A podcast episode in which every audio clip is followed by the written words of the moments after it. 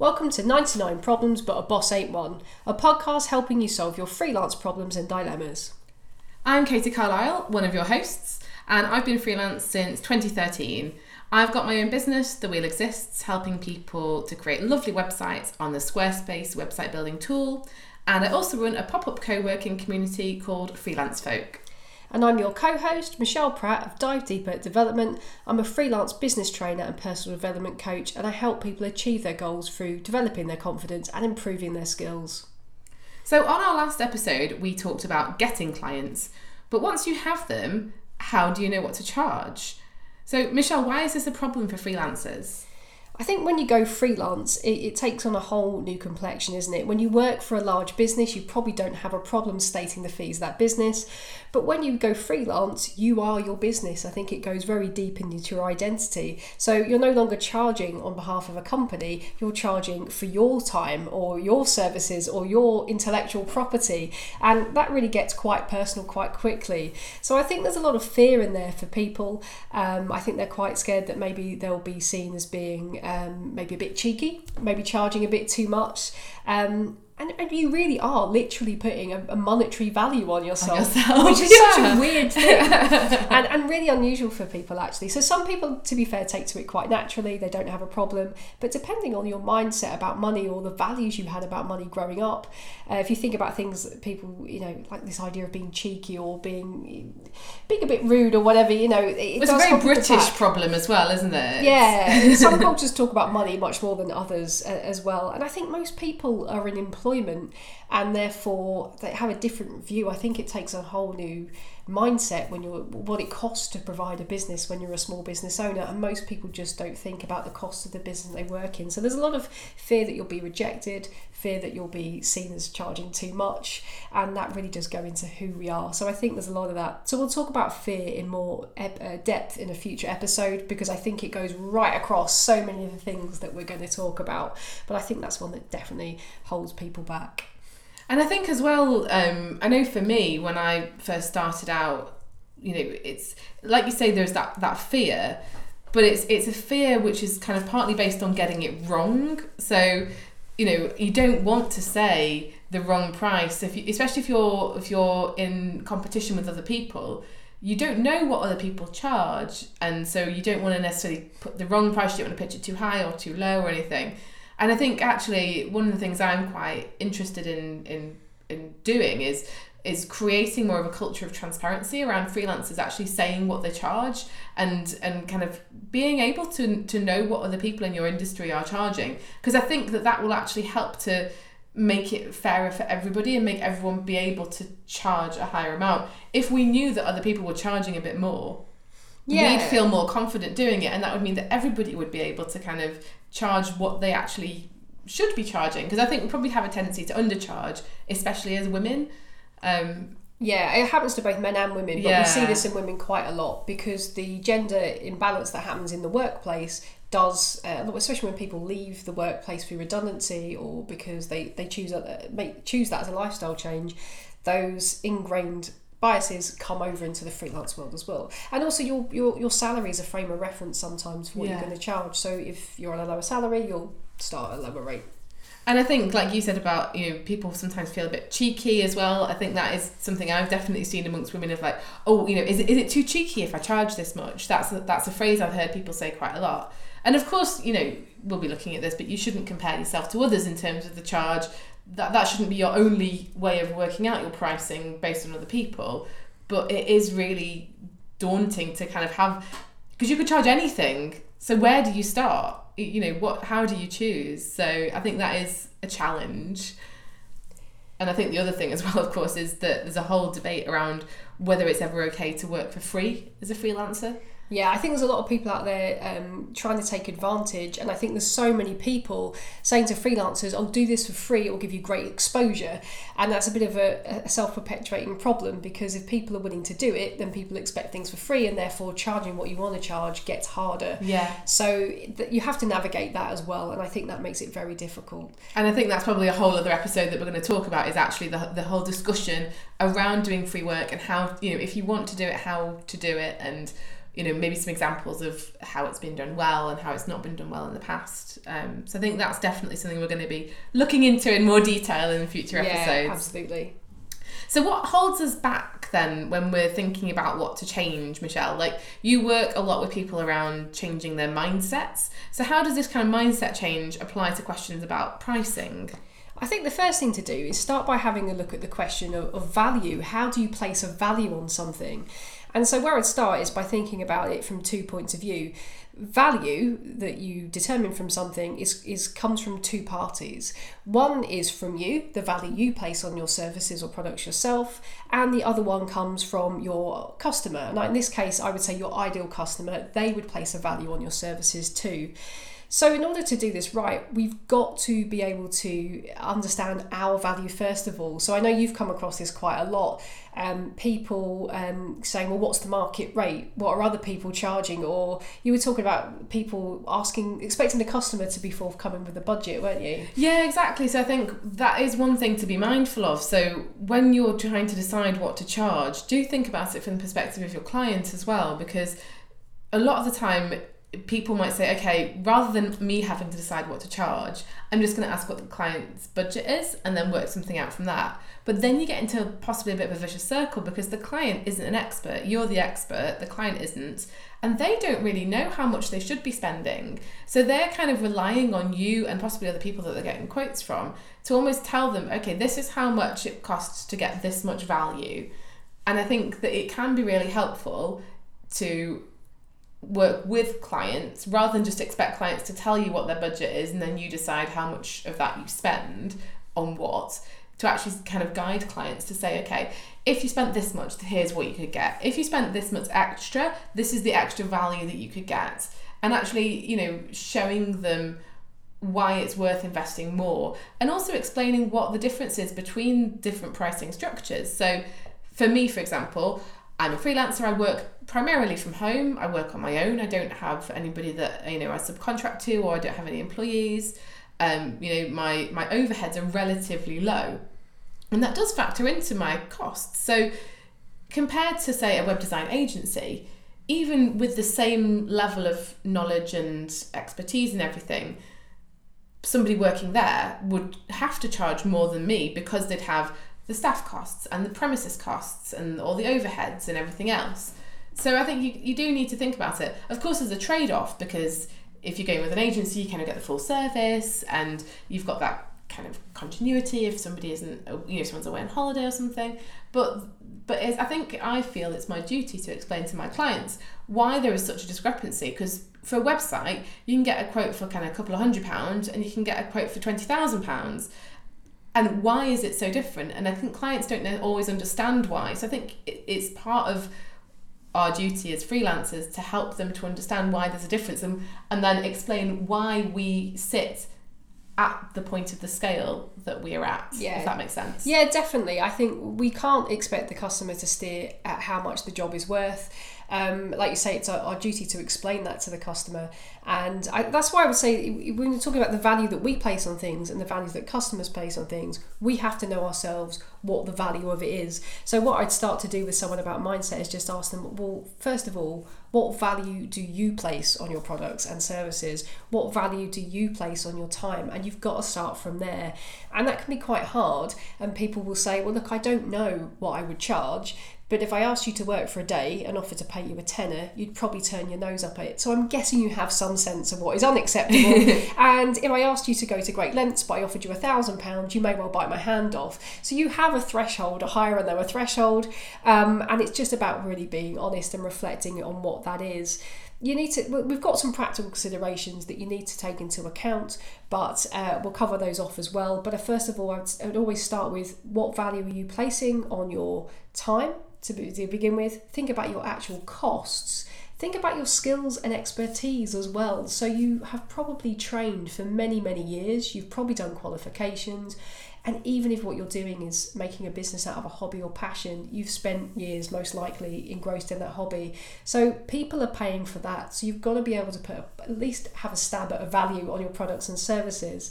And uh, you were telling me a story about that to do with Picasso, I think, wasn't it? Oh yeah, I'm not sure I can remember it completely right, but um, I think there was a story where like um, I think Picasso had like a napkin or something and, and drew something on a napkin and, and someone said, oh, you know, oh, okay, like how much did that would that cost?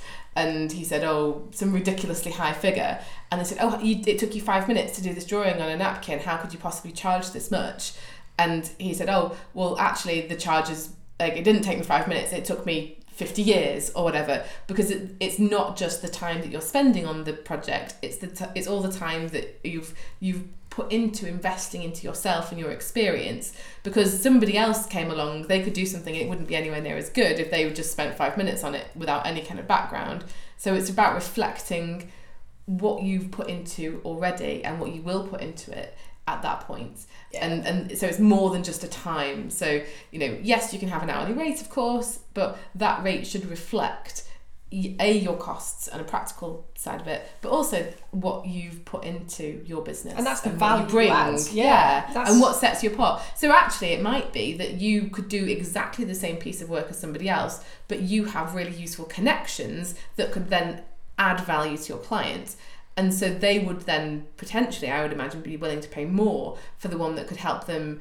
go beyond the basic piece of work. So it might not even be a tangible thing that's to do with the work itself. It might be you know that you're you're pleasant to work with. You know there are things that people are willing to pay more for that are not necessarily just the work itself and the time itself. Absolutely. So you've got to you've got to put a value on yourself one of the so a tricky question I ask uh, people, and I've done it in a training session with a room full of people, and there was an audible gasp. Um, the first question was easy. I asked uh, the people in the room, "What would you charge if you knew people would pay it?" So if you could charge any amount of money, knowing people would pay it, what what would you would that charge be? And the second question I ask people is, what stops you from charging that. And all of a sudden, all these kind of fears, these kind of limiting beliefs started to come to it.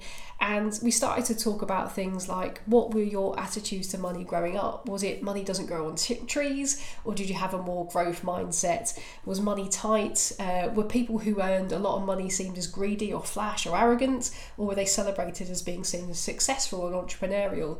So you've probably got a lot of values about money that are lingering around that might be holding you back, and I would check if they were absolutely true. Another question I asked people, and this is the one that got the cringe moment I said, Do you deserve to charge? Charge that figure you said you would like to charge if you knew people would pay it. Audible gasp. Pe- people, people literally cringed in their seats. They're like, ah, no, I don't know. Do do deserve it? Dear God, how do you how do you know if you deserve something?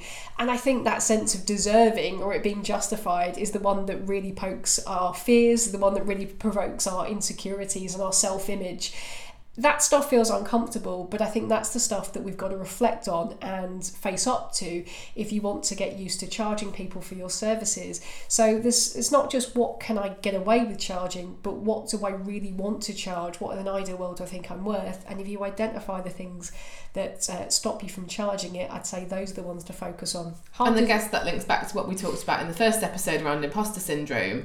Absolutely. Of not feeling that you're good enough to charge the amount that you actually want to charge. Definitely. So actually, if you haven't listened to that episode, it's probably worth going back and listening to that one so that you can have a think about what might be holding you back from that sense. Yeah, we talk a little bit there about how to overcome the fear.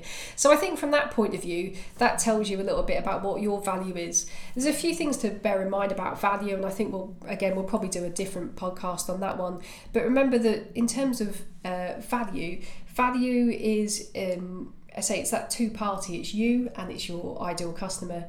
Value is also always a comparison. So if we start to think about the value from your customer's point of view, um, your customer is going to be thinking about uh, value or monetary value in relation to other things. It's time and money are the, usually the things that we compare when we're thinking about the value we place on something. So it's what else could they be doing with the money, or what else could they be doing with the time or resources if they weren't spending it with you? Are there other things that are more important to them? So you really need to know this it's also really useful to um, think about your customer and think about what value you add for your customer. So, are you making them money? Are you saving them money? Are you saving them time? Are you saving them hassle?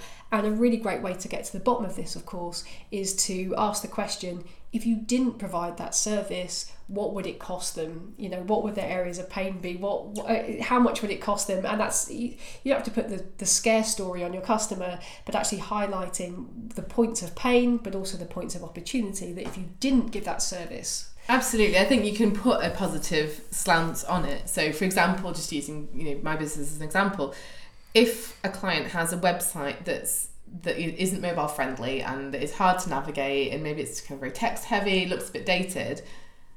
One of the things I will do is I will have a look at what they're, you know, what, what they are selling, whether that's services or or products or anything. Normally there's something that's being sold. It might not even be for monetary value. So I work a lot with charities. Um, so obviously donations is a big thing for them, but also what they want to do is, you know, provide services for the users. So it might just be the number of people who are referring themselves to that charity for help. But there is some kind of value that is placed on it that, you know, generally the if they're funded, again, it probably does come back to money ultimately, even though it's from a kind of good place. If the charity is funded, the more users they can help, the more easy it is to justify their existence to the funders. And so actually looking for how many how many services or how many products would it take for it to pay for the website cost? So, for example, one charity I worked with, within the first week, they'd made enough money back in extra donations compared to what they were getting on the previous website to cover half of my costs. So it's about looking to see, okay, if they sold one consultancy package, that would cover the website cost. So looking again the positive angles of the opportunity of changing it and how actually give them something real to compare it to. Yeah, oh, absolutely, really important. Um, I, do you know, I, similar to you, I had a customer, a potential client ring up about procrastination. Uh, she wanted coaching because she was procrastinating. Um, she uh, had procrastinated so badly that she was doing a course and hadn't done any of the coursework, and her exams were coming up, and she'd done none of the reading, none of the coursework, and this procrastination was going to cost her her um, qualification. And so we talk about what holding back and um, you know doing coaching and of course she kept putting it off. And then, and then I was afterwards I was like yeah but what was the cost of her not doing the coaching? She would have lost all that money in the, the qualifications all that money paying for exams all that money for paying for textbooks. Compared to the cost of the coaching if it got her over the line she would have done it of course did she become a client no, she procrastinated over doing the coaching. So, um, but it was very easy in that case to highlight the, the cost of doing it. So think about that from your customer's point of view. Um, you mentioned a comparison as well, make it easy for to compare. I've got a, a little, um, a couple of tips for you on on putting your price points out there it, there is a danger in going too low um, and also too high. So one of the things that we know is that um, you see anch- what we call anchoring in prices, which is quite interesting. So let's say you go into a shop and you see three televisions on offer. Um, you might have one priced at a thousand pounds, you might have one pri- priced at eight hundred pounds, and you might have one priced at uh, three hundred pounds. Um, the which one does the company want you to buy? They want you to buy the middle priced one, um, which might sound a bit odd. You might think that the company might want you to buy the higher priced yeah, one. I would have thought that, yeah. Yeah, it, the, the reason for why they do these on these special sale signs, they've got dozens of TVs in the shop. But the bottom price and the top price one are there to set an anchor point. So if we look at the thousand pound TV, that's the top end. If we look at the three hundred pound TV, that's the bottom end. That sets our frame of reference, and we tend to plump for the one in the middle. So it's quite interesting. This happens in restaurants as well. If you see an expensive starter on the menu, um, chances are the restaurant aren't looking to sell that one that you'll look at the second price item on the restaurant menu and what you'll find is uh, that's the one they want you to buy because no one goes into a restaurant and wants to buy the cheapest. No one wants to buy the most expensive but the second one down for most expensive is one they probably have the most ingredients for and need to use up. So think about your reference points. If you do work cheaply in the first instance to get the work it sets a frame of reference and then if you try to put your prices up things feel expensive. So try to hold on to your value and charge something you are genuinely comfortable with charging. And if you can't do that in monetary terms, at least get something back, be it a testimonial, a case study, better working conditions, um, contacts, an opportunity to promote your business, but always get some value because it's very hard to shift those anchors once, once they've set. And studies show that once the anchors are set in, they're, they're almost there for life, pretty much. Yeah. So it's hard. So you'll find it hard to actually get out Yeah, of that that kind of ditch that you that you've accidentally found yourself Yeah. in. And you mentioned the, the, the comparison one as well. It was really interesting. You said make the comparisons easy, and studies show that that's really important too. Um, apparently, they were doing a study where they were selling package holidays. There was Paris, there was Paris with breakfast included, or there was Florence with breakfast included, all at a very similar price. Which one do you think that the people plumped for? I don't know if you know. I'm guessing it was Paris with breakfast included because they could then compare it to Paris without Yeah. breakfast, because Florence didn't have a comparison. Exactly. So exactly as you just described. Yeah. How do you know if Florence is better than Paris if you've never been? You don't.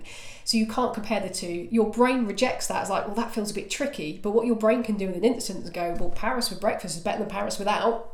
I'll go for Paris for breakfast. So making easy comparisons for people in terms of value also really helps you. And I guess ways to like add value again. Uh, one of the things I've read a lot about is around how it's better to add value rather than to discount. So, so Yes. if, if so actually, if yeah, you can if you can you know throw in a free ebook or something. Um, you know, here's the basic package, here's the extra package, and here's what extra benefits you get. Um, then people can Yeah. be tempted to do that. So be careful how you set your price. Bear in mind the anchor that you set in terms of expectations. They're very hard to shake, but also bear in mind what you compare yourself to. So with the, making the comparisons easy, don't try and compare yourself to things that aren't comparable. Um, make sure that you get you can, your, your know whether you're Waitrose, know whether you're Tesco's, know whether you're Aldi, and make sure that you're talked about the same breath. Yeah. So there's some of the mindset stuff, some of the psychology tricks. Don't worry, we are going to talk about actually how we set the prices. So maybe we'll have a look, look at that then, Katie. Yeah, and I think just kind of continuing on, but in a more practical sense, one of the things that that came to my mind when you were talking earlier was actually how can you. So, so one of the options you've got is you your prices are too expensive for your competitors and they go elsewhere.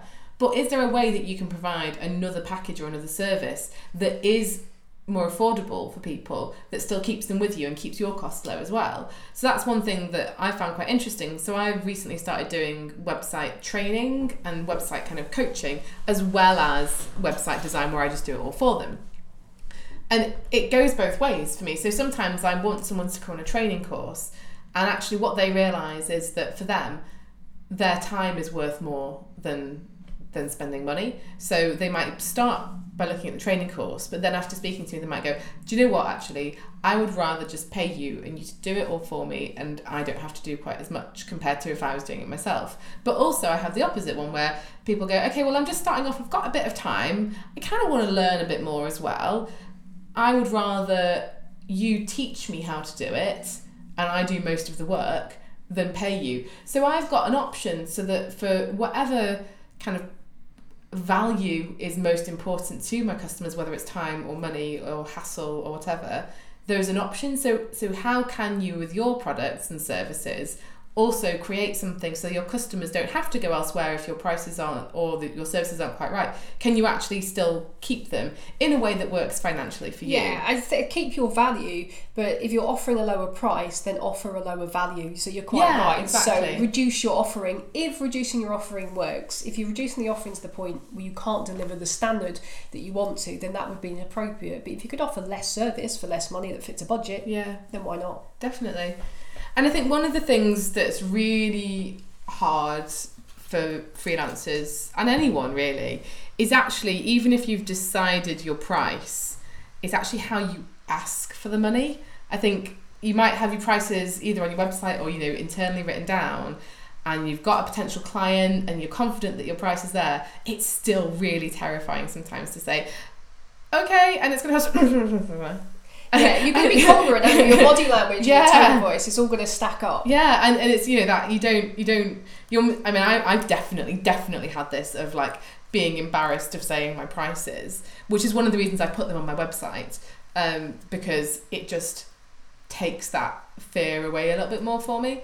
Um, but I think again going back to what we said before, people feel cheeky about it and everything. So I think one one tip that I've heard and that I've tried a couple of times is if you, if you are having to kind of have a call or a meeting with a client where you've got to ask for money and it does make you a bit uncomfortable, one of the things you can try beforehand is calling or, or speaking to some friends or, or some kind of you know, trusted peers or family or whatever, and actually asking them for something, but something that you know that they will say yes to. So get yourself again going back to the mindset. This is the kind of practical versus mindset. Um, get yourself into that place where you're used to hearing yes after asking a question. So it might be like, oh hey, can I take you out for a coffee sometime? Or can I come round and like help you out with it? Like something where someone would definitely say yes, and just get yourself used to it. Or even to clients, you know, ask ask a client for a small amount of money, a different client, and see get yourself used to hearing that, and then you'll be it, you'll get into that frame of mind where you're used to hearing yes and that can help But also ask for the actual amount as well. So saying your prices out loud is a must. Um, at home in the mirror to your partner, but to Mm. friends, even not to customers, just to friends. Say, I'm, I'm, run- I'm starting up this new product. Here's what I'm going to charge, and then just just state your price. State it confidently, because I'm terrible for the inter- intonation coming up at the end. Because we both struggle with this as well, don't we? We've Yeah. done it before, but whenever we invent a new product or a new service, we've got to work out pricing again. And so that first time round, it's almost like I'm going to charge this much. yeah and uh, yeah, you've really got to make sure you you're you've got to say it confidently Yeah. if you don't believe, and just let a silence be out there and let it hang. But as well as hearing yes, I think you should also practice hearing no, because of course when you set your prices, not everybody is going to say yes. Some people are going to say no, but recognise that's a good thing. I was um, speaking to a coach who's been working a lot longer than me, and I said I've been speaking to people. How do you you know actually move from a discussion to getting booking someone as a customer? and I, she was coaching me and I said look um, this person said she, I was too expensive and her response was good oh is that good I thought I'd screwed up and she said no you want people to say no because if every single person went yeah I'll bite your hand off I've clearly charged too little. Yeah. I've clearly left money on the table. But also they possibly weren't my customer. So if you think about training and coaching um, it's not like where you hand money over to uh, someone, give them a brief, and they go off and do the work. It's a bit more like going to a personal trainer at the gym. You might pay the personal trainer, but you've got to sweat, you've got to work. So I want someone who's going to come and put something in. So uh, I have to charge a certain Yeah. amount, otherwise I've not got commitment from people. So sometimes people say no is a good thing. It determines between people who really do value what you offer versus people who maybe don't value it. And if they don't value it, there's no judgment on them. You just might not be the right person at the right price point for them, and that's absolutely fine. and you can unpick the no without you know without kind yeah exactly. Without going why? Tell me why. Justify everything. What do you mean I'm not worth yeah. but you know if you can find out okay is it is it a cash flow issue for example? So you know a lot of my clients are just starting up their businesses. And so one thing I am very mindful of is that for a, you know for a website if they're paying sort of a thousand pounds or even more upfront that might be quite a challenge from cash flow wise. So actually if that's going to be a barrier then could you know could you offer flexible payments or, or something you know so actually it, it might not necessarily be the price that's the problem. It might be around how they're working. Maybe they just need a bit of extra time to get together that money to pay for something. So actually checking whether they do value the services. I've said to, i know i've said to people before i think your service is really good value for money. I just can't justify that budget at the moment. But it's not it's not that i'm saying that they're too expensive. It's actually just that just it's not a priority for me you know. And that's that's the thing when we talk about the value the customer places on versus you. It's if it's not they don't value it highly right now. There's other things higher up in the priority order. yeah Then it's going to go on the back burner, and that's fine. yeah I've um, yeah, I think I think it's just absolutely key to recognise recognise that.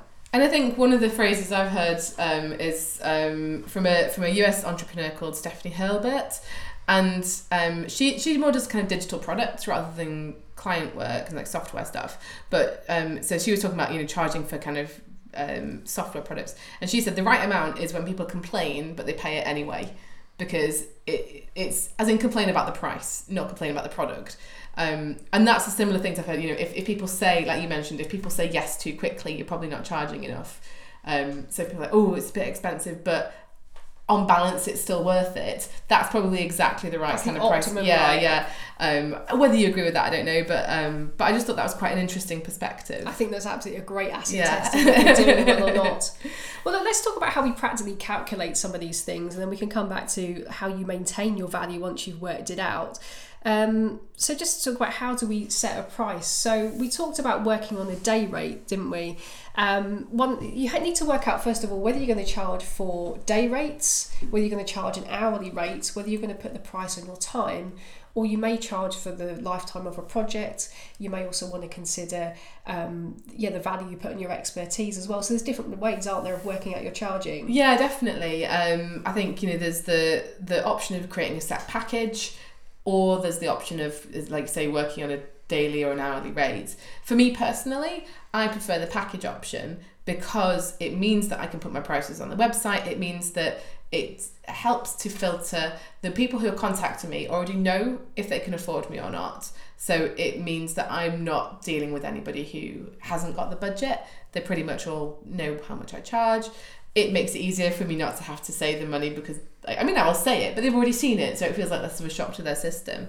Um, but to get to the point of knowing, of putting the package together, I think you have to do some research and some thinking to know what price to put on that package. Yeah, absolutely. So one of the ways that you can do is practical ways. I mean, first thing I would suggest, Kate, I don't know what you think, but work out what you want to earn in a year realistically. Yeah. So I would think about what do you need to earn. So what is your mortgage or rent? Uh, what are your outgoings? What are your monthly costs? But then, of course, um, you've got your business cost as well as your living cost, and then you are going to want a certain amount of disposable income. And also to invest in the business, I would say. So remember well. to put that money back yeah. in, absolutely. If you're going to need more equipment to yeah. take on bigger jobs. Or, and remember to factor in tax and national insurance too, as well. Absolutely, and your own personal development. So you may wish to take on a coach or a mentor, whether that's like just personally, not that's kind of my business, but also um, for technical stuff as well. You may need to learn new skills. So there may be courses and things that you want to learn and go on, and, and of course, networking stuff as well. So your marketing budget will need to come in as well. Yeah.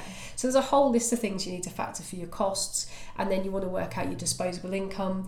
You want to work out realistically what you need to earn, but also I would suggest what you want to earn in a year. And we've been talking recently about setting kind of like your minimum um, earning amount, your yeah. kind of bronze, silver, gold. Yeah, yeah. like, like, like I went all Kickstarter and I've got like stretch goals for like yeah. income generation and stuff of uh, of doing that. And you know that does tend to change throughout the year as my priorities change, and yeah. I might take on a new project, which means actually the you know income from one project goes down and then the income from another goes up or something like that. But I think that that you know having an idea of what you're doing, I mean that really helped me a lot.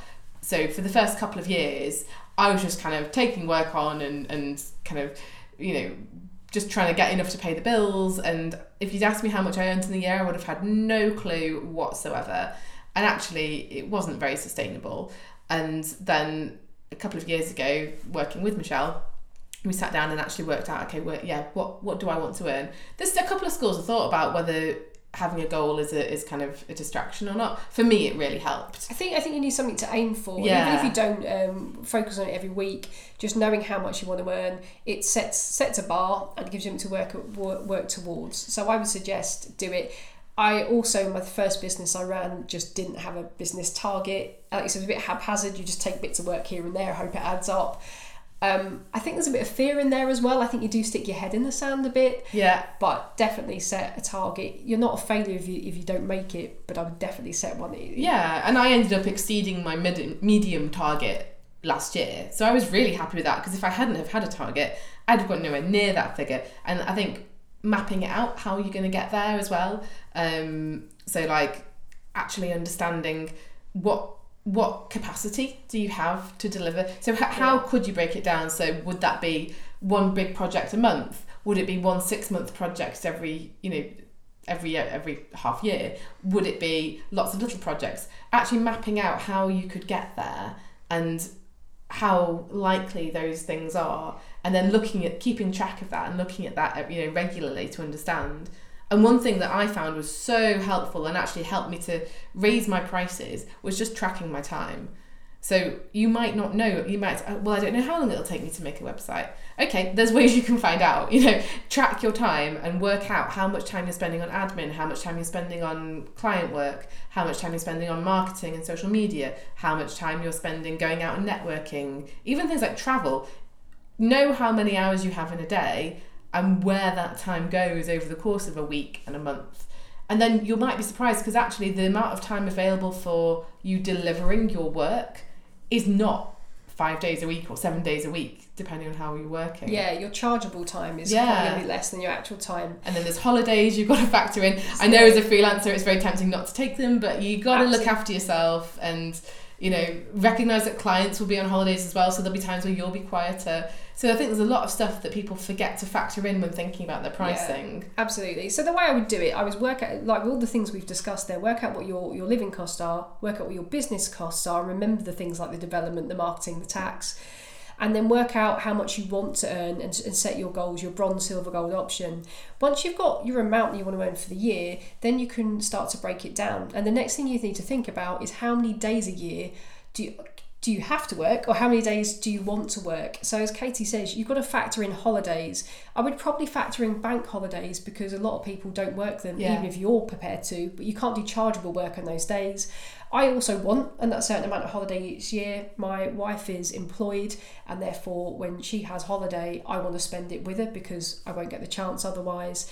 And you also need to factor in the fact, the fact, as Katie says, that you are going to need to do marketing and admin activities. So some people say that it works down a third between admin, marketing, and actual doing. So when you work out how many working days there are a year, I think I worked out. Someone was saying to me, if you do 120 days actual chargeable work, that's pretty good going. Okay, yeah. So if you think, and and it, um, if you're not, you don't believe me, but you've got a pen and paper handy, sit down and work it backwards. I promise you, 120 days chargeable work is is good going. Depending on what you do, you may do more, but um, once you break it down, you've now got to earn all of that money in those 120 working days or however many days you're going to work, and that t- then gives you an idea of your daily rate that you need to charge. From there, you can work out your monthly rate, or then you can start to work out if I do X number of projects a year, then how much would each project need to be worth Yeah. to get me to that point. So there's a bit of maths involved, and if numbers aren't your thing,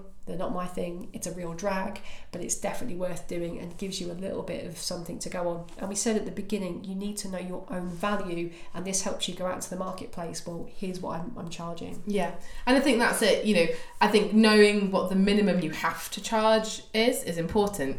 You don't have to stick with that. You can increase it. You know, Yeah. you don't have to just cover your costs because you, you you've got to budget for things like what if you had a quiet month or something Yeah. you've got your 120 available days to deliver but you might not be delivering on all of them so i would suggest building in a buffer for that as well Yeah, projects fall through. You get sick. You probably don't get sick pay, so yeah we need to consider things. So yeah, that, that kind of like you say, that time tracking of knowing where your chargeable time is. yeah And and when Katie started to set goals, we then started to talk about well, where is that money coming from? Is it from projects? Is it from training? Is it from websites? And you start to, to stack up which were prospects, which were which ones were in the diary, Yeah. and which we were in the process of delivering to. Yeah, and actually, it was quite heartening when I did sit down and work out where my money could come from throughout the year. I actually only have one retainer client, um, so you know, there's only one regular monthly income. But actually, what I realised was that I had enough kind of client projects that were that were kind of underway or were fairly likely to happen to cover most of my income goals for the rest of the year. And so actually I've been thinking, oh, I need to take, I need to find loads of new clients and everything. And I was like, actually, no, if I can just focus on the ones I've got and make sure that they happen, then I'm not going to need to do that much else. And that really like lifted a weight off my shoulders, having figured out that actually I did have these potential Yeah. projects to work with. It helps you get more focused on delivering the value for those clients and getting the value back, but also it helps focus your marketing activity because you don't have to cast your net far and wide like a scattergun. Exactly. You can focus it on the activities that are going to get, get value for you, and then you can give that value back to the clients. Too. And then just going back to when we talked about the day rate, actually, you know, as much as I say I've got a package deal, that's for the websites, people pay a fi- fixed fee, but all of my training and support I charge by the hour, so I charge an hourly rate. And again, I think, you know, some people are not going to be willing to talk about what they charge, but I think I would really be interested in starting more of a conversation. So, you know, if you want to join in online and kind of have a chat with us, we'd be really interested to hear if you'd be up for kind of sharing stuff. You don't have to share it publicly online, but I just want to get a bit more of a conversation going about people sharing what they're actually charging. Because I think people will be reassured to hear it. And also what people are earning as well. Because I think that's the other thing is that I think sometimes people are embarrassed when they first start freelancing that they, if they've gone from a corporate job that you're probably not going to earn as much in your first year or two as you were in your corporate job. And I think people are embarrassed because of that. People get a bit cagey. I'm I'm in an online um, networking group with other trainers, and um, because it is a closed group, we're all paid up members, we're all professionals. People do, will share the ballpark figures for what they charge. Interestingly, it's vastly different what people charge for similar services. Um, you're not always comparing like for like, but it is quite useful to know where the ballpark is and, Yeah. and how how high or low you're aiming. And especially as if you can anchor yourself in the middle as well. Uh, That's the other thing, and and know where you stack up or, or do really well. So I think knowing your, I think you've got to know your value. Um, do- what you, Katie, you do physical product, well, not physical products. You do information products. Some people might say, well, I don't want to charge a day rate or I don't want to charge an hourly rate. Um, how, if you were doing a one day workshop, how would you charge it? Would you take in those earning figures to account? Yeah, definitely. Um, so, I mean, the workshops, I'll be honest, I've found it quite challenging Really to, hard, to isn't get people on for the price that I want. Um, I, you know, I'm still at the stage of kind of building up my reputation around there, I think. Um, and plus, I'm quite rubbish at marketing.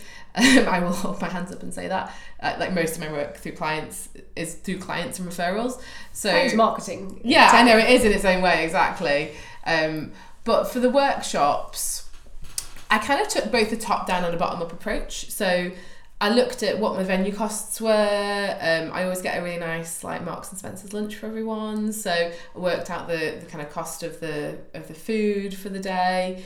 Um, worked out even just things like my transport costs. So like I hold the workshops in Manchester, so there was a transport cost associated with me travelling into Manchester. Um, you know the the I, I tend to do it on a weekend, so it doesn't actually tend to interfere with my working week. But if I was doing it on a kind of weekday, that would then effectively take away from another day that I would be potentially doing work for clients. The, again, it's that opportunity cost that we talked about before Not just the workshop. not value. just the actual kind of physical costs. So I'd have a look at the at the kind of the the time the venue cost, and then I would look at my time of how much of my time I would so and for that I would probably just use my my day rate. So I would want to get as a minimum for the workshop. I would want to get um, the venue cost covered, the meal cost covered, and then my day rate covered. your time. Yeah. Yeah. And then from that, I can also look at how what's the maximum number of people that I would be willing to have in a workshop. So for me, I wouldn't really want to have more than six people because I can't really then spend enough time helping them. yeah. We, you know, we do general stuff, but I want to be able to sit with people and help them with their individual questions. For more than six people, it's a challenge. So then I have to work out, okay, what's the price Per in there? yeah, yeah. exactly. And then it's the the kind of bigger picture one of how does this fit into my income goals for the year? Because if it is taking away from a client work day, then it obviously needs to cover it, which is why I include my day rate. But also making sure that that's not distracting me from do, spending my time doing something else. So I love doing workshops. So actually, the reality is, I'd probably be willing to do it for a little bit less because I enjoy doing it and I get a lot out of it. But one of the things Michelle has very much helped me to recognize is that it's really easy to start doing stuff where you think, okay, yeah, I'll do this and I'll get this much money, but actually just to get distracted by it and to end up putting too much energy into that and then miss out on other opportunities. Yeah, so for me, it's it's about being focused on why I'm doing it Yeah. and what I want to get out of it. And sometimes, uh, like you say, you spend time on freelance folk, but then you that raises your profile Yeah, and actually gets you money. So yeah. there may be other benefits besides my money as well. yeah. So my time is my marketing Yeah. budget for freelance folk rather Yeah. than actually spending money. So I think um, you said we said knowing your own value. We've covered off that quite a bit. As I say, know the value add for customers. What what would they, um, what would it cost them to not do business with you? And make sure that we stack these two up. So we talk about knowing your value. Of course, there is a question of what people are willing to pay, but you're looking for people who place the same value on your products and services as you do, and it's where the, where we meet in the middle is the point of interest. So um, this is what we need to do. Make sure we find our starving crowd, if you like. Um, where does that phrase come from? Actually, I used to know where that came from. But basically, if you're if you're opening up a restaurant, you want to you you're looking for your starving crowd. It's the whole adage that if you were in the you know if you were selling a bottle of water in the sound centre, you could charge fifty p. If you were selling it to someone who'd walked across a desert for three days and hadn't drunk a thing, you could charge hundred pounds. Yeah. It's it's knowing where those people are that place the value and have the need that means they're going to value the service as much as you do, and it's those people we're going to focus our attention on. So let's just really briefly before we finish finish up, just a few pointers, Katie, on maintaining your value. So you've set your price, um, you've worked out your cost, you've worked out what you want to earn, you've worked out what you deserve to earn or what you would like to earn, and um, you've broken it all down. You've, you've done your plan, you've worked out your day rate or your month rate or your project rate, and now we've practiced saying it in the mirror and we're charging this to people. And maybe we come across someone who knocks us down. Any tips for keeping your value but keeping people happy? I think yeah, it's it's so tempting, especially if it's a really nice person and a really fun project. It's so tempting to go, oh okay, yeah, you can have it for half price because you're nice. But you just have to remember that you need a sustainable business. And I think for me, I, I used to be terrible at doing that. You know, I, I would really easily kind of go, okay, yeah, you can just have it for free or for cheap or whatever. But then I'm like, well, yeah, I'm supporting their business, but at what cost? I'm effectively taking, I'm, you know, not supporting my own business. And for me, what keeps me strong, as it were, and keeps me from from discounting my prices and accepting lower offers, is thinking, well, actually what's my motivation? I want i want to help people. I want to you know i want to rid the world of terrible websites and i want to help people take advantage of tools like squarespace. I can't do that if my business has had to close because i'm not charging enough. So for me it's about i need to charge this much in order to keep helping people and doing what i ultimately want to do so i think thinking about your motivation can help you to then stay strong and i think just being honest i think no one minds if you say like, okay, well, I'm sorry, I you know, that is how much it costs. Here's somebody else I can recommend that's cheap. You know, that's where we talked about getting clients and networking in the previous episode. That's a really useful relationship to have. So I, you know, I'm cheaper than some other people. They refer to me, and if it's a bigger project, I refer to them, and that's fine. Yeah, definitely. I think the big one for me is just um, always get an exchange of value. So whatever your price is, if someone wants to knock you down on price, get value back, whether it be from a referral, a testimonial, exposure, marketing for your business. Get get something back in return, and make sure that, way you can keep your value. And again, the anchor point for your price stays intact. I think the final thing that kicked me into gear when making sure I, I determine my value and I stick to it when I'm setting my prices is I think someone asked me once, well, if people aren't coming to work with you, if you don't tell people the value you offer, Michelle, or, or, or um, what they're getting for their money or why they should work with you and it's better to work with you, what would they do? And I was like, well, they'd go work with someone else. And there's a lot of people out there that charge a lot of money and do a rubbish job. And the idea that people might get fleeced by someone else or uh, undersold by someone else really made me sit up and think hard. So that's yeah. kind of my motivation. It's like I don't want to work with the people out there that are mediocre charging top money. Yeah. I want to get value for money. So I've got a responsibility to set my prices right and to say them confidently. Yeah, and I think also yeah, just making sure that you understand or your client understands what how how they can compare two prices. So say so you know a lot of people are like oh WordPress it's a great website tool because it's free and yes it's free to, to install but you probably going to if you're not technical you're going to need to pay a developer to help maintain it for you. So there's a hidden cost there. So if someone's charging less than you just make sure that they can compare like with like and make sure that they're not kind of again being fleeced by somebody who's unscrupulous i'd say. Absolutely well, look, that's I think that's quite enough for now. There's so much to pricing. You could you could debate how to do it. What's the best way to do it all day? In fact, online many people do. so if you want more, um, either get get in touch with us or there's plenty of online forums as well where you may be able to get people to share this stuff.